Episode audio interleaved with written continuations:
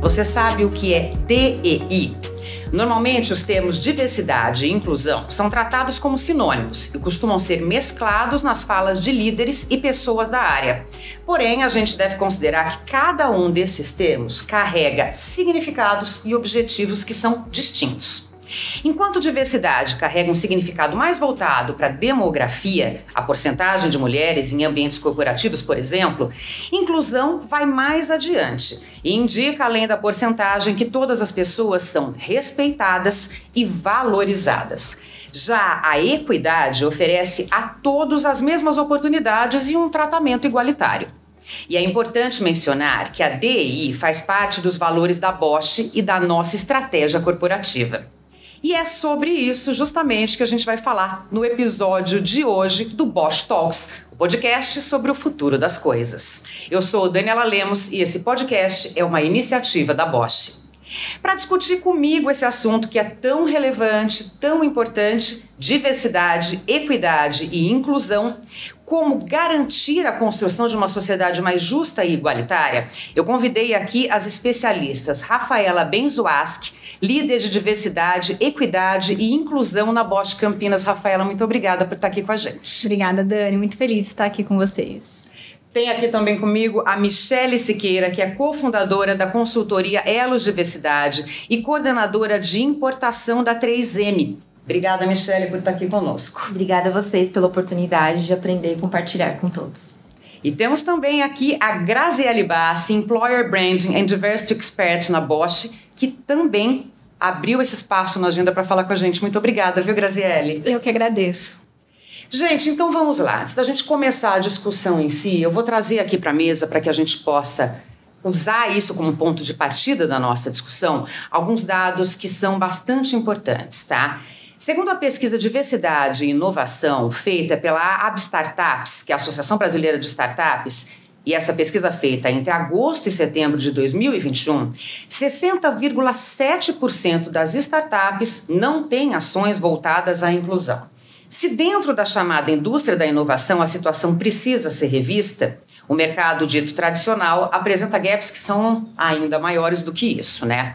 Segundo dados do I B G E, o Brasil tem cinquenta e um por cento da população feminina e cerca de cinquenta e seis por cento de autodeclaradas como pessoas pretas ou pardas. Só que, de maneira geral, não é muito isso, não é essa distribuição que a gente costuma encontrar dentro das organizações.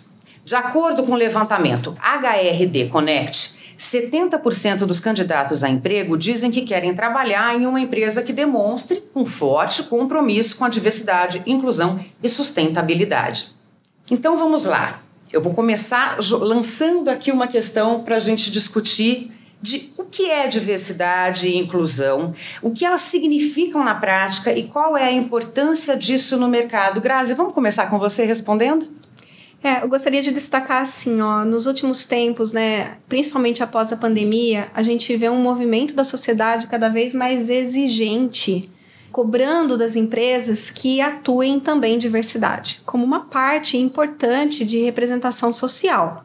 Então, a gente sabe que diversidade é uma vantagem nos negócios, então já existem dados comprovados, estudos, que empresas que trazem diversidade no seu corpo diretivo e também dentro, né, da sua composição, na geração de produtos, no desenvolvimento de novas ideias, elas conseguem muito melhores resultados. Então, esse é um ponto. Diversidade é uma vantagem competitiva, uma vantagem nos negócios. A sociedade também tem se pautado no tema de diversidade e tem boicotado empresas que não são diversas, deixado de comprar produtos, né? Deixado falando, traz esses temas, né? Traz a, essa questão dentro das redes sociais, nos ambientes, então discutem sobre essas empresas. E também essas empresas que não são diversas, elas deixam também de ser atrativas. E elas acabam perdendo aí capacidade, competência por conta disso. Então, o que, que tem a ver diversidade com o mercado do trabalho? Tem tudo a ver. Então, é, a sociedade pauta esse assunto. A empresa precisa cumprir o seu papel. Esse é um ponto super importante. É, existe cada vez mais mesmo uma... Um... uma cobrança maior da sociedade, do consumidor, para empresas que respeitem todos esses temas e que tenham ações, né, no sentido de equidade, diversidade, inserção, inclusão. Michelle, vem para esse papo com a gente. Com prazer. Bom, eu concordo muito com o que a Grazi comentou. Diversidade no ambiente de trabalho, no mercado de trabalho, é necessário. É, por muito tempo, algumas pessoas falavam desse assunto de forma ah, bastante tímida, mas nós vemos que investidores, inclusive, eles sabem que para a empresa continuar crescendo, precisa ter representatividade, diversidade, equidade e inclusão, que vem sendo muito bem dito também é, em todas as empresas através do E S G, e cada vez mais as pessoas estão conscientes do seu poder. Né? Nós vivemos em um mundo onde somos, né, capitalistas, e além de ser justo ter diversidade, equidade e inclusão, também é negócio. É importante economicamente. É também. importante economicamente porque, dentro da, das companhias, das empresas, quando nós temos diversidade, nós temos inovação, agilidade. E quando nós temos também um público interno, né, uh, que está feliz com o, a mudança, né, a mudança que vê, de fato, a diversidade, a equidade e a inclusão na prática, certamente vai colaborar mais para que a empresa cresça e também vai atrair mais consumidores. Os consumidores estão cada vez mais conscientes em relação ao seu consumo, em relação às empresas que ele vai ali investir o seu dinheiro. Então, como eu disse, primeiramente por ser justo, e segundo, nós precisamos valorizar o que aqui no Brasil, principalmente, temos de mais valioso, que é a diversidade. A gente poderia estar aí muito à frente de vários outros países se nós usássemos isso ao nosso favor e não ao contrário. Que é um potencial imenso que nós temos, muito, né? Queria trazer um, um dado que, assim, é, que você perguntou, né? O que é diversidade na prática? Como você falou no começo, diversidade é um grupo de pessoas. Então, é você é, colocar as pessoas dentro de alguma, de alguma característica delas, né? O que, que é inclusão? É quando essas pessoas realmente pertencem a esse lugar. E para que elas pertençam, elas precisam ser o que elas são. E para isso a gente tem que ter um ambiente de respeito. Então, dentro da empresa, né, a empresa tem que representar a sociedade. Então, uma empresa realmente diversa é aquela que representa a sociedade com todas as suas minorias, com todas as suas características. Então, vamos dar um exemplo. Nessa sociedade aqui que nós estamos, na cidade de Campinas, a gente tem um grupo de, de pessoas negras que se, chega a quase quarenta por cento. Uma empresa realmente diversa, que tem diversidade em etnia, ela tem que representar a sociedade. É um reflexo dessa sociedade, né? Ela tem que, né, refletir a sociedade, exatamente. E você falou da coisa com respeito e permitindo que elas sejam quem elas são. Eu acho que esse é um ponto importantíssimo. O Rafa, essa questão dos termos, que parecem ser a mesma coisa, mas não são exatamente. Difere pra gente aqui equidade e igualdade. Exatamente, Dani. A gente tem que tomar muito cuidado com esses termos, né? A Grazi comentou a diferença, a diferença entre diversidade e inclusão. A inclusão acontece quando eu realmente coloco as pessoas dentro da empresa e elas se sentem pertencidas dentro da empresa. Mas, para isso acontecer, eu preciso de uma outra palavra, que é a equidade, né? Então, muita gente confunde a palavra equidade achando que eu estou merecendo ou desmerecendo um grupo, né? Estou privilegiando um grupo. Mas, na verdade, a equidade, ela me dá ferramentas para que todos tenham as mesmas possibilidades, né? Então, igualdade, ele é um termo mais universal, né? Ele entende que todos nós deveríamos ser regidos pelas mesmas regras, mesmos direitos e deveres. A equidade, ele já enxerga que a gente não saiu do mesmo ponto de partida. E, por isso, a gente precisa olhar de uma maneira diferente para que a gente ajuste esse desequilíbrio, né? Então, vou dar um exemplo mais claro, ótimo, pessoal, né? Exemplos são ótimos para fixar. Para fixar, né? Exato. A ideia do conceito. Na Bosch, a gente teve, há dois anos atrás, uma, uma ferramenta de... A gente possibilitou uma ferramenta de equidade. Qual foi? A gente, existia uma política de idiomas dentro da empresa que não permitia que estagiários fizessem, usassem a política para fazer idiomas, né? Inglês, etcétera. E na contratação de estagiários, buscando a diversidade, a gente viu que o inglês ainda era Um, um dificultador ali, né? A gente não conseguia uma diversidade por conta do inglês. A gente mudou a política de idiomas da empresa para conseguir atender estagiários também. Ou seja, usamos uma medida de equidade, uhum, né? Mudamos uma ferramenta aí para que eu tivesse, desse mais possibilidades para estagiários que não tivessem o inglês. Então, a equidade é isso. A equidade é a gente olhar para o que a gente tem, mudar ferramentas e instrumentos para garantir que mais pessoas tenham as mesmas oportunidades. Eu acho que você já começa respondendo um pouco a próxima pergunta aí no que você colocou, mas queria ouvir a opinião de vocês. É, por que, que é tão importante falar desses temas em todas as áreas? Olha, primeiramente porque uma vez eu ouvi de uma professora uma frase muito importante, uma professora de, sustenta, de ética e sustentabilidade. Se nós não tivermos um, uma sociedade sustentável, empresa nenhuma sobrevive. E assim a gente não desenvolve, não cresce. Nós precisamos assumir os problemas que nós temos para trabalharmos e resolvermos. Por muito tempo, a gente acaba não é, encarando os fatos para evitar ter mais trabalho. Uhum. Mas, na realidade, nós temos muito retrabalho por não é, por adiar essa mudança.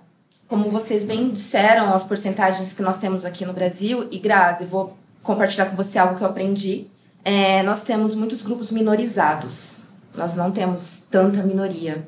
As mulheres no Brasil, as pessoas negras, as pessoas com deficiência, as pessoas L G B T Q I A mais, e tantos outros grupos que nós temos, nós somos minorizados ainda, mas isso está mudando, por isso nós precisamos falar. Uhum. Nós precisamos falar porque precisamos ter é, representatividade em todos os cargos, porque sabemos... Batemos muito nessa tecla, mas se nós tivermos a mesma pessoa com o mesmo perfil na liderança, por exemplo, as coisas não mudam. E nós precisamos, como a Rafa falou, de oportunidade. Oportunidade. Muitas vezes nós colocamos obstáculos sem nem tentar. Uhum. E temos muitas pessoas é, talentosíssimas em todos os ambientes, temos que procurar. E as pessoas também estão buscando onde elas podem se desenvolver profissionalmente. Então, hoje a gente tem esse desafio também, né? Temos dificuldade de encontrar as pessoas, de manter as pessoas, e as pessoas estão cada vez mais é, buscando é, se sentir bem num lugar que elas possam ser elas mesmas, né? Então, por isso nós temos que aprender, discutir, não é brigar, é aprender. Então, às vezes, ouvindo o outro, a gente conhece um pouquinho mais do outro. E mudança é um processo, um processo trabalhoso. Exato. E muitas vezes demorado, né, Rafa? Exato. Eu ia falar também, Dani, que a pergunta, né, por que é importante a gente falar em todas as áreas? Porque eu tenho pessoas em todas as áreas, né? Eu tenho que ter o mesmo respeito, o mesmo pertencimento em todas as áreas, né? E quando a gente fala de uma transformação cultural numa empresa, né, de, de, de por exemplo, do tamanho da Bosch, por exemplo... Eu tô falando que eu preciso da maioria comigo, uhum. né? Então, eu preciso que esse tema adentre todas as áreas, que as pessoas se sintam pertencidas em todas as áreas, que elas se sintam respeitadas em todas as áreas, porque é isso que eu quero. Eu quero todo mundo sendo respeitado e pertencido dentro da empresa. E, e também, é, como a Rafa falou, né? São pessoas. E pessoas são indivíduos que vêm de uma formação, né? Que vem lá da sua família, da sua região, onde ela mora... da religião que ela pratica, da escolaridade que ela tem, é, da família a qual ela pertence. Então, são pessoas que já têm os seus conceitos formados desde a infância. Então, quando elas se deparam com um mundo que é diferente do delas, a primeira coisa que elas fazem é se assustar. Então, quando elas se assustam, elas falam, não, mas por que que tem que ser assim? Eu não aprendi que tem que ser assim. E aí, quando a gente começa a discutir diversidade, elas começam a entender, ah, então tem esse outro olhar, tem esse outro ponto de vista. Ela começa a compreender que o mundo não é igual para todos, ela começa a entender o porquê que a gente precisa fazer é, ferramentas que trazem a equidade, e aí elas começam a entender e participar. Então, para elas entenderem e participar, elas precisam entender também que elas vêm de um ambiente onde elas aprenderam de um jeito e elas precisam se desconstruir. Não significa que elas vão mudar as crenças delas, significa que elas vão aceitar que existem pessoas diferentes. É, existem pessoas diferentes e a cada geração o comportamento dessas pessoas é diferente também, né? Então a gente tem mais um dado da pesquisa H R D Connect que mostra que a geração Y está dominando cada vez mais a força de trabalho e que eles esperam que as empresas tenham uma atitude mais séria. Michelle falou que as pessoas buscam isso também, né? Então esperam que as empresas tenham uma atitude mais séria em relação à igualdade, diversidade e inclusão e que sejam mais flexíveis e adaptáveis a essas modificações. Vocêes também já pincelaram essa importância aqui, mas eu queria aprofundar um pouquinho. É, vou começar com você de novo, Grazi. Qual é o papel da liderança nessa transformação para criar um ambiente mais propenso, mais favorável ao incentivo da diversidade, da inclusão nas equipes? A liderança é fundamental, porque é pela liderança, né, que a liderança é tomadora de decisão. Então, é através da liderança que, que vai permitir que você contrate uma pessoa, né? Então, é a liderança quem decide. É a liderança quem ajuda, auxilia essa pessoa no desenvolvimento da carreira dela dentro da organização. É a liderança que vai facilitar esse processo na equipe. Então, a liderança é um dos pontos, um dos focos do trabalho. E quando a liderança quer, quando ela deseja, né, atuar pela diversidade, a empresa tem um grande ganho. Então, não adianta só que as outras pessoas queiram diversidade se a liderança ainda não comprou essa ideia.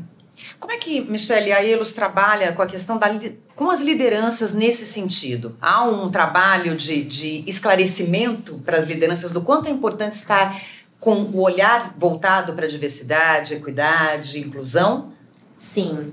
É, primeiramente, através do letramento, né? Nós precisamos sensibilizar as pessoas, porque é um assunto que nós convidamos a entender melhor por que falar disso dentro das, das empresas, por exemplo. Eu já ouvi muito esse questionamento.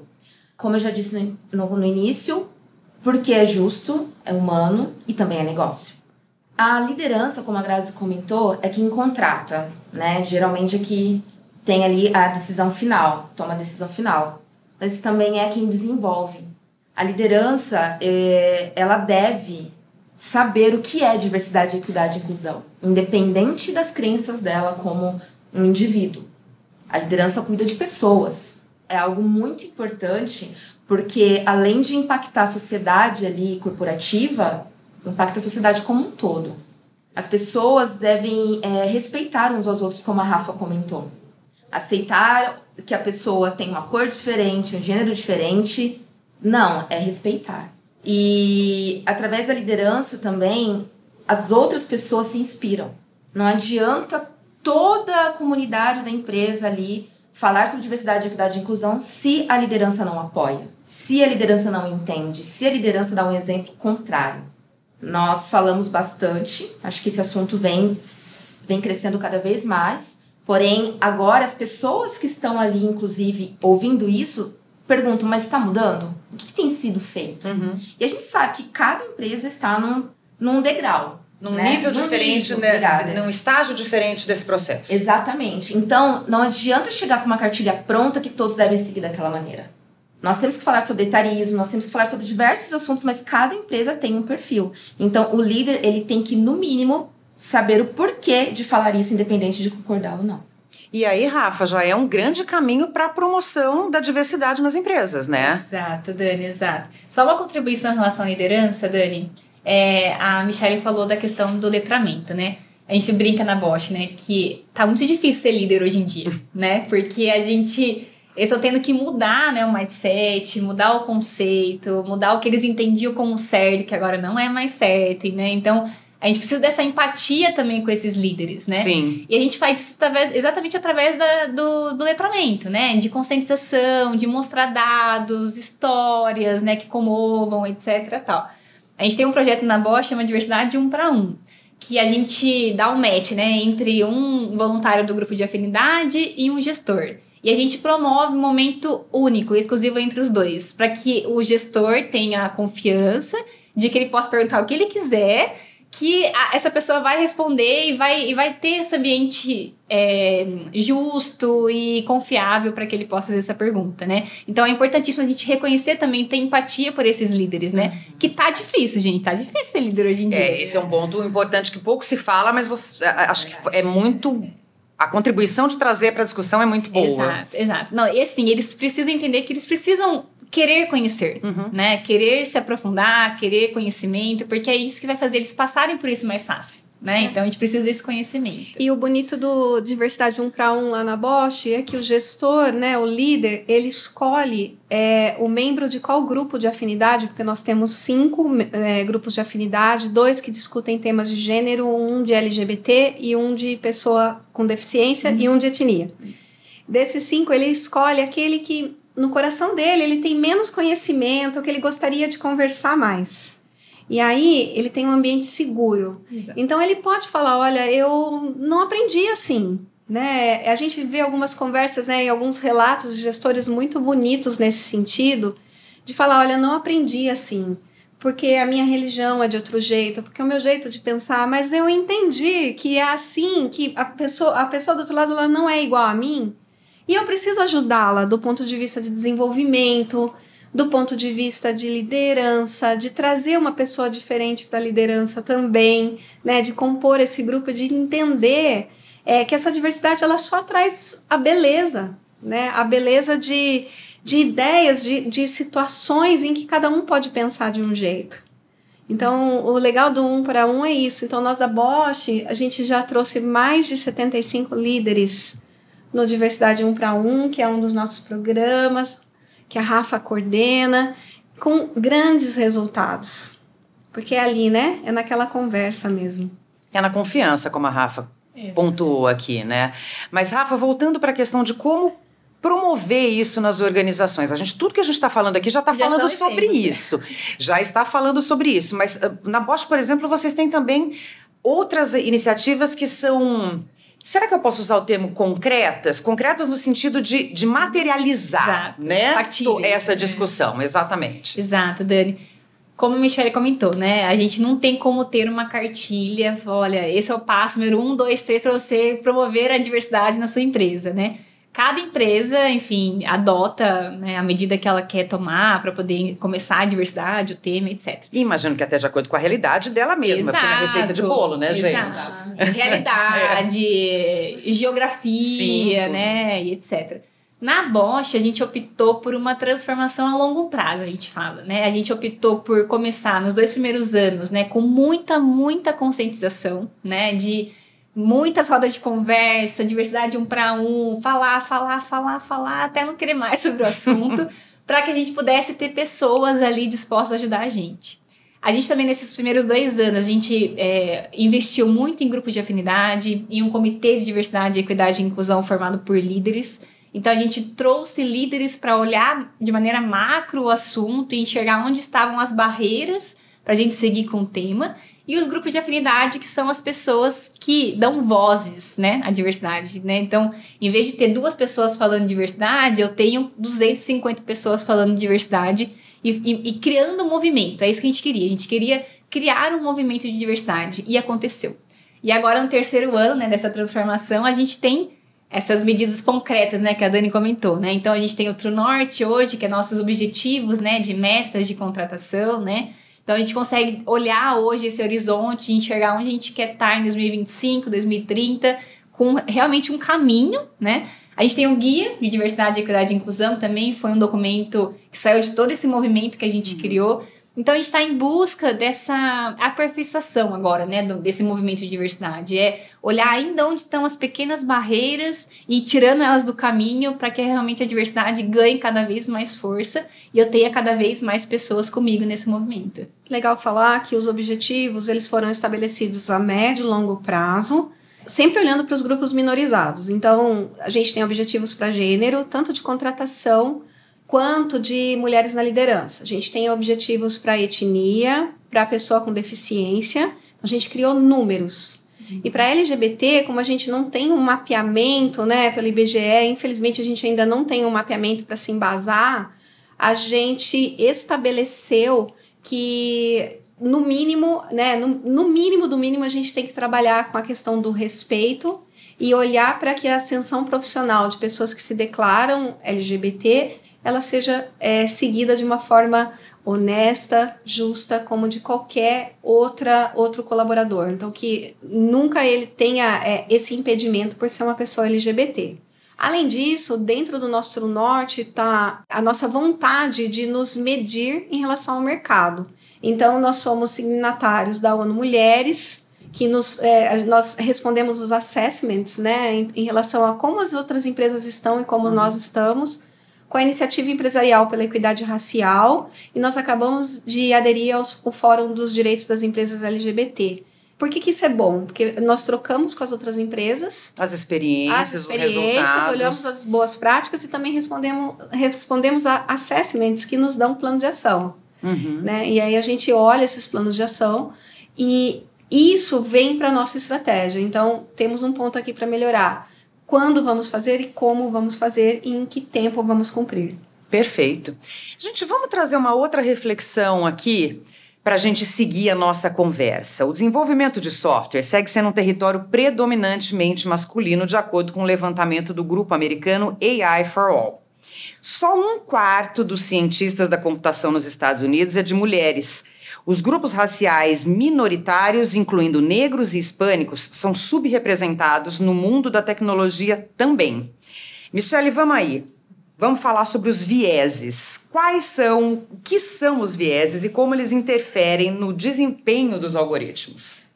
Aproveitando a oportunidade de falar sobre vieses, é outra coisa que nós trabalhamos muito na Elos, é, quando damos consultoria para pessoas ou empresas, o viés inconsciente, ele é muito, muito, muito grave. Nós temos muita responsabilidade em relação às nossas ações por conta do viés inconsciente. Tem vários testes aí, as meninas que são mais dessa área de R H já devem ter feito. E nós criamos muitos obstáculos através do viés inconsciente. Todos nós temos, todos nós temos. Assim como todos nós temos algum tipo de preconceito, infelizmente. Então, será que nós não poderíamos visitar, ser empático, né? De fato, o que é empatia? Se colocar um lugar do outro na condição do outro. Né? Será que eu não olho sempre para as pessoas que parecem comigo? Uh, e, e em relação a essa parte dos algoritmos, ela só reflete o que é a nossa sociedade. Nossa sociedade, é, a maior parte da liderança é homem, branco, hétero, cis.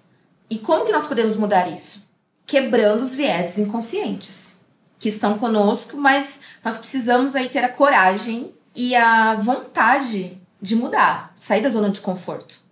Você consegue dar um exemplo pra gente aqui do que é um viés inconsciente? Consigo. Vários. Por exemplo, uh, vou dar até um, um exemplo pessoal.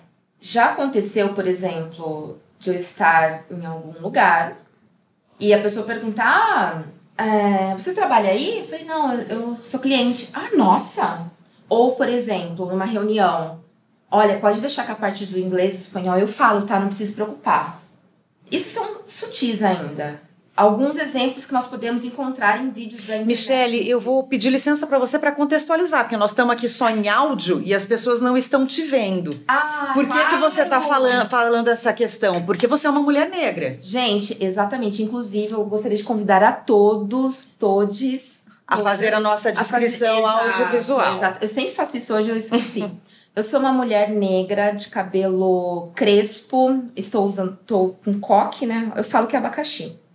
É uma blusa estampada, bem colorida, parecendo um jornal.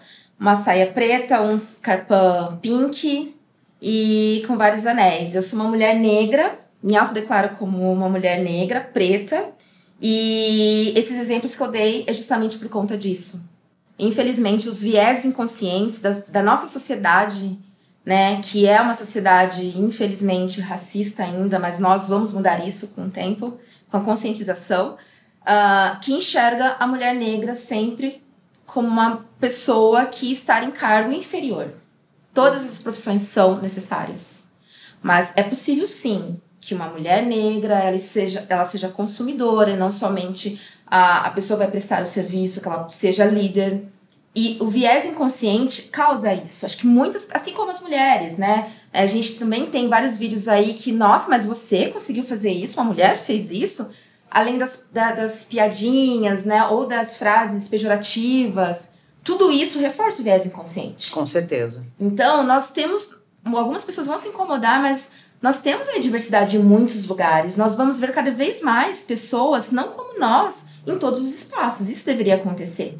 Então, nós temos que tomar cuidado com os nossos viés inconscientes, bem como com as nossas palavras. Porque nós podemos fazer muito bem a nossa sociedade, se nós nos policiarmos em relação a isso, mas nós também podemos ter uma responsabilidade muito grande com as coisas não tão boas que acontecem por conta do viés inconsciente. Ô Rafa, eu quero ouvir a sua opinião sobre os vieses e a influência dos algoritmos, mas antes, pegando carona aqui na, na chamada de atenção que a Michelle nos deu, e ela tem toda a razão, eu quero fazer minha audiodescrição também. Eu sou uma mulher de pele branca, cabelo castanho na altura dos ombros, estou vestindo uma blusa preta, calça jeans, uma sapatilha. Faça a sua audiodescrição e me responda o que para você são os vieses e como eles interferem no desempenho dos algoritmos. Perfeito, Dani. Vou fazer minha audiodescrição, então. Sou uma mulher branca, cabelos longos, castanhos, olhos verdes. Tô com uma camisa bem laranja, um sapatênis também colorido, que eu adoro, confortável, roupa confortável. Bom, respondendo a pergunta, acho que a Mi já, já passou um pouquinho o que são os vieses, né? Ou como que eles afetam a gente no dia a dia. Mas a questão do algoritmo nada mais é do que as pessoas estão atrás deles, né? Porque, no fim, o algoritmo precisa de uma pessoa comandando eles, né? E essas pessoas hoje, como você bem descreveu, né, na, na sua descrição, são homens, a maioria homens, né? E por conta de toda uma criação que nós temos, onde a nossa sociedade, ela incentiva os homens a buscarem tecnologia, desde criança, Dani. Então, você olha os brinquedos, você vai numa loja de brinquedos, olha o que, que oferece a área feminina e a área masculina, né? Das meninas e dos meninos. As meninas vão sempre te levar para algo de casa, uhum, né? Ferro de passar, é, berço, bebê, boneca, etcétera. Fogãozinho. Os, fogãozinho, tudo rosa, né? Como se a gente usasse só rosa na tudo vida. Rosa. É, tudo rosa. Já os meninos, eles são incentivados a blocos de montar, né, a profissões. Eles são incentivados no começo da vida, lá na educação infantil, a olhar para a sua profissão. E nós não. E isso vai se desenvolvendo e vai piorando depois, né? Então, as escolhas que nós fazemos, nossos pais fazem para a gente. Então, é por isso que hoje a gente tem esse perfil dessas pessoas atrás desses algoritmos. E esse perfil, esses vieses influenciam lá no final. Então, a gente precisa mudar a cadeia, né? Que a gente fala, a gente precisa ter mais pessoas atrás desses algoritmos para que eles não interfiram negativamente na sociedade. Ô Grazi, então me conta, mas não esquece de fazer sua audiodescrição antes de me responder, como é que a inteligência artificial pode impactar positivamente nessa questão da diversidade? Bom, primeiro, eu sou uma mulher branca, de cabelo e olho castanho, olhos castanhos. Tô usando uma camisa branca, uma jaqueta jeans por cima, uma calça preta e um tênis preto. É, em relação aos algoritmos, o que que acontece?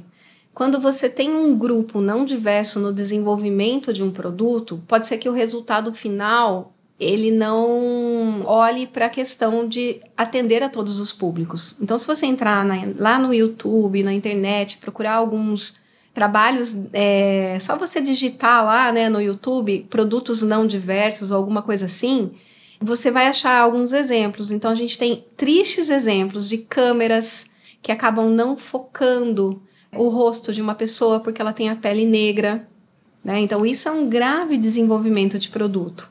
A pessoa, as pessoas que estavam desenvolvendo provavelmente não tinha nenhuma pessoa negra nesse grupo. Então, o, a inteligência não consegue fazer esse foco sozinho. Tem um outro caso também, um vídeo famoso de um, de um display de sabão, que ele não joga o sabão na hora que a pessoa vai ao banheiro é, lavar a mão. Então, ela coloca a mão embaixo, o display solta o sabão, né? Então, tem um exemplo de um display que não reconhece a pele negra. E ele não solta o sabão. Então, é um triste exemplo, né? Então, tristes exemplos como esse, que, que mostram, né? Que o algoritmo obedece o homem. Obedecendo o homem, se eu tenho um grupo não diverso, ele obedece aquilo que vem como repertório. E o repertório, nesse caso, fica um repertório reduzido. Se o repertório não é diverso, não tem como as ações, o foco, os projetos também serem, né? Uhum. Bom, gente, vou interromper o nosso bate-papo aqui para o quadro A Bosch Responde com a ajuda de vocês, é claro. A primeira participação aqui é do Rodrigo Moraes, que é de Campinas. O Rodrigo pergunta, existe diversidade de idade na Bosch? Eu posso dizer que sim, né? Nós contratamos, nós temos pessoas de todas as gerações trabalhando na Bosch hoje, convivendo juntas, e a gente tem trabalhos para ajudá-las a entender as características diferentes das suas, é, de cada geração. E nós não temos limite de idade para contratação. Muita gente nos pergunta, tem a idade mínima, né, para o programa de estágio, então você tem que estar tá cursando o curso superior, então você tem que ter aí concluído o ensino médio, mas não tem uma idade máxima. Então, as pessoas falam, ah, mas eu sou mais velho, eu, eu quero mudar de profissão, quero fazer estágio, a Bosch contrata? Sim, nós contratamos. Então, não há esse limite. Então, a diversidade... Nós também olhamos geração como um foco de diversidade. Um dos nossos focos é geração. E a gente quer que as gerações convivam, entendam as diferentes características e contribuam de acordo com as suas características de geração. Então, as pessoas mais velhas têm mais maturidade e podem trazer excelentes contribuições. Assim como as pessoas mais jovens... tem aí um, um, uma vontade, né, de desenvolver as coisas com mais velocidade, um pensamento mais tecnológico. Isso também é importante para a Bosch. Com certeza. Posso contribuir? Claro. Eu acho muito bacana saber que a Bosch está fazendo isso, uh, porque isso também é ser muito inteligente no mercado, das empresas, de trabalho também. A nossa sociedade, nós vemos aí uma curva que teremos pessoas aí... mais idosas, né, ou mais velhos, ou jovens há mais tempo, é, e que são pessoas super capacitadas na ativa e que podem contribuir muito, e acho que essa soma, né, de gerações, essa é diversidade riquíssima, né? é riquíssima, é riquíssima. Que, então quem pegar isso primeiro vai sair muito na frente. Tem muitas pessoas realmente que tiveram condições de ter, uh, tiveram oportunidade de estudar mais tarde. E eu acho muito válido essa parte do etarismo ser bem forte, porque nós temos muito tempo ainda para trabalhar, né? E estamos cada trabalhando vez, cada vez até mais, vez com até uma mais. idade mais avançada, Sim. produtivos, Exato. né? Exato, tem até países que estão abrindo portas aí porque acabaram, acabou Sim. a mão de obra, então parabéns, isso é muito importante, tem que ser discutido até para... incentivar as outras empresas aí a serem mais competitivas nesse assunto. Ô, Mia, quero contar um exemplo, um caso positivo, assim, que foi muito legal. Um gestor da área de marketing de uma divisão de negócios nossa, ele percebeu que a equipe dele era muito jovem. E ele nos pediu, na abertura de contratação de um estagiário, de uma pessoa estagiária, que ele queria uma pessoa cinquenta a mais. E aí a gente explicou para ele, vamos anunciar uma, essa vaga como cinquenta a mais, embora a gente não tenha limite para contratação. Só que é mais difícil, porque uma pessoa, para fazer o curso superior depois de, de uma determinada idade, elas são menos pessoas, né? Sim. Mas nós fizemos. Nós demoramos um pouco para conseguir preencher a vaga, mas uma, uma mulher de sessenta anos veio trabalhar nessa equipe e ela trabalha com marketing, ela trabalha com marketing digital. Que maravilhoso. E onde está o conhecimento que ela traz para esse grupo? É, nas questões de tomada de decisão, de maturidade. Então, ela agrega para esse grupo. E ele estava me contando esses dias que tem sido uma experiência muito legal. Ah, que bacana. Maravilhoso. Parabéns. Isso. Parabéns mesmo. Também, é, eu também me uno parabéns, para... É, porque deveria ser natural. Exato. Mas, mas enquanto não é natural, exato. vamos reconhecer é. quem, quem tem essa, esse olhar e essa preocupação, né? Sim. A segunda pergunta aqui é do Vinícius Pinheiro. Ele diz, olá, estou desenvolvendo um trabalho de faculdade e o tema do trabalho é sobre as dificuldades de inclusão de pessoas portadoras de deficiência no mercado de trabalho. Gostaria de saber qual o posicionamento da Bosch em relação a esse tema. Acho que você responde também, Grazi, essa? Eu posso responder. Pode, Rafa, então Posso. vamos lá. A gente fala que a questão da pessoa com deficiência é um tema complexo, né? Se a gente estuda... as nossas, nossas leis, nossa história, né, aqui do Brasil, a gente entende por que, que é tão difícil encontrar essas pessoas no mercado, né? Porque durante muito tempo essas pessoas ficaram escondidas dentro de casa, né? Por suas famílias, não tinham acesso a escolas regulares, né? Agora o, o Estatuto da Pessoa com Deficiência é de dois mil e quinze, então é super recente, né?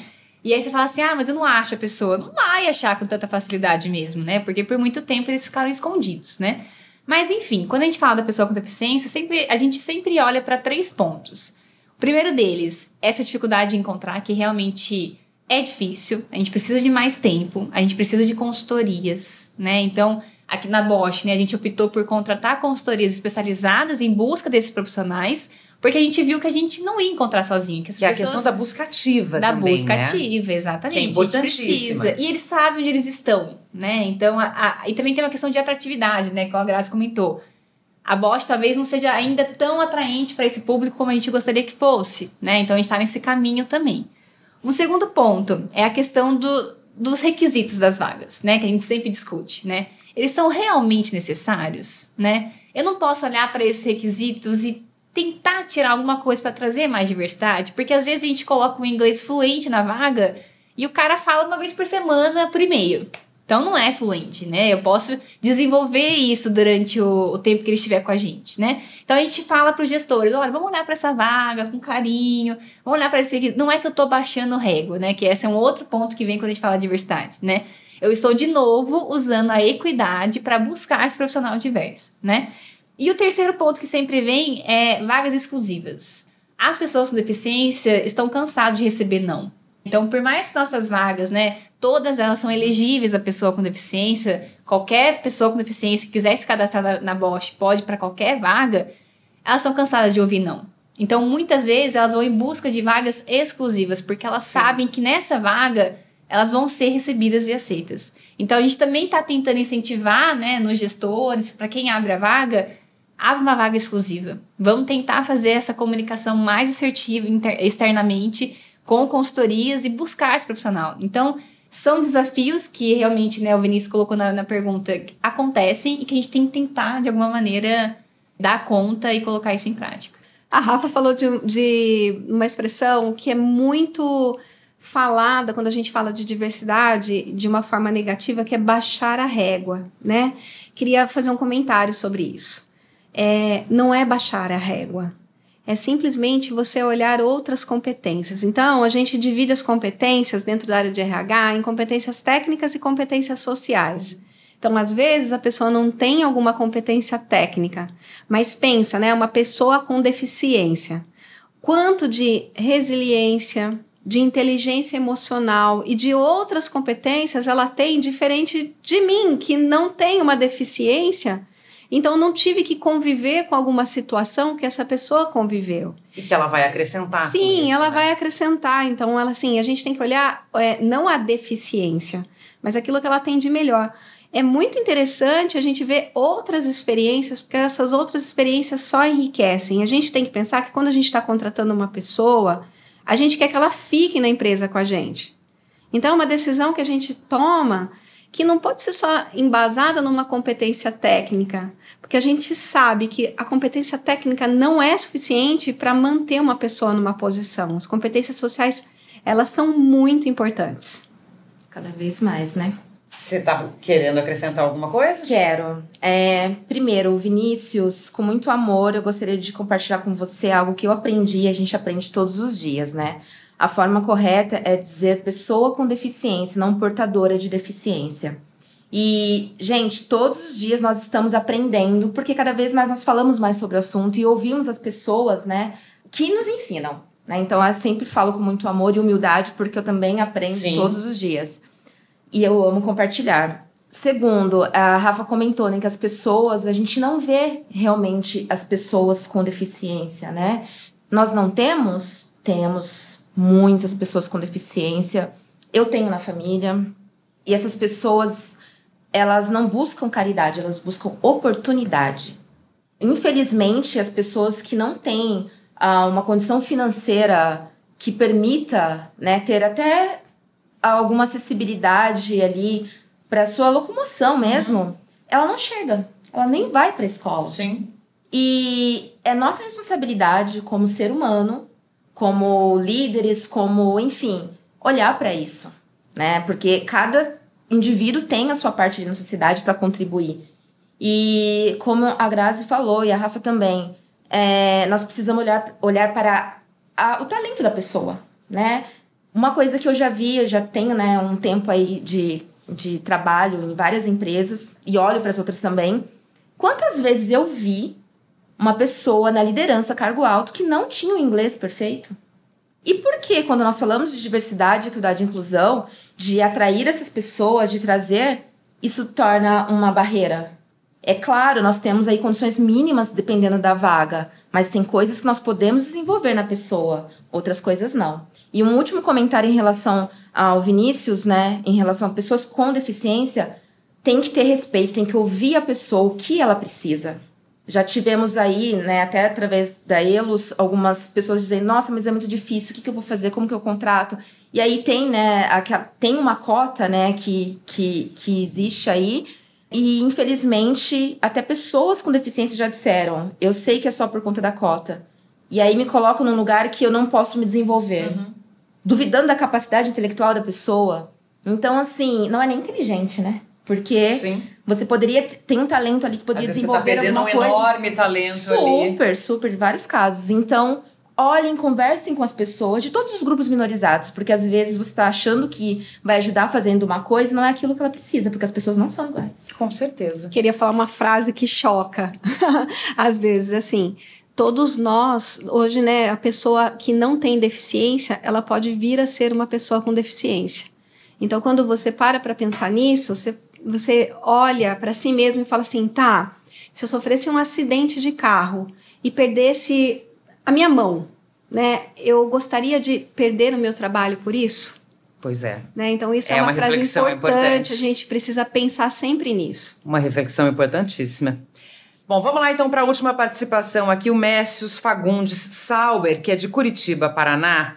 Ele fala de um planeta em que ele acredita que as pessoas estão cada vez mais difíceis de relacionamento, mais amargas, com pouco respeito um com o outro.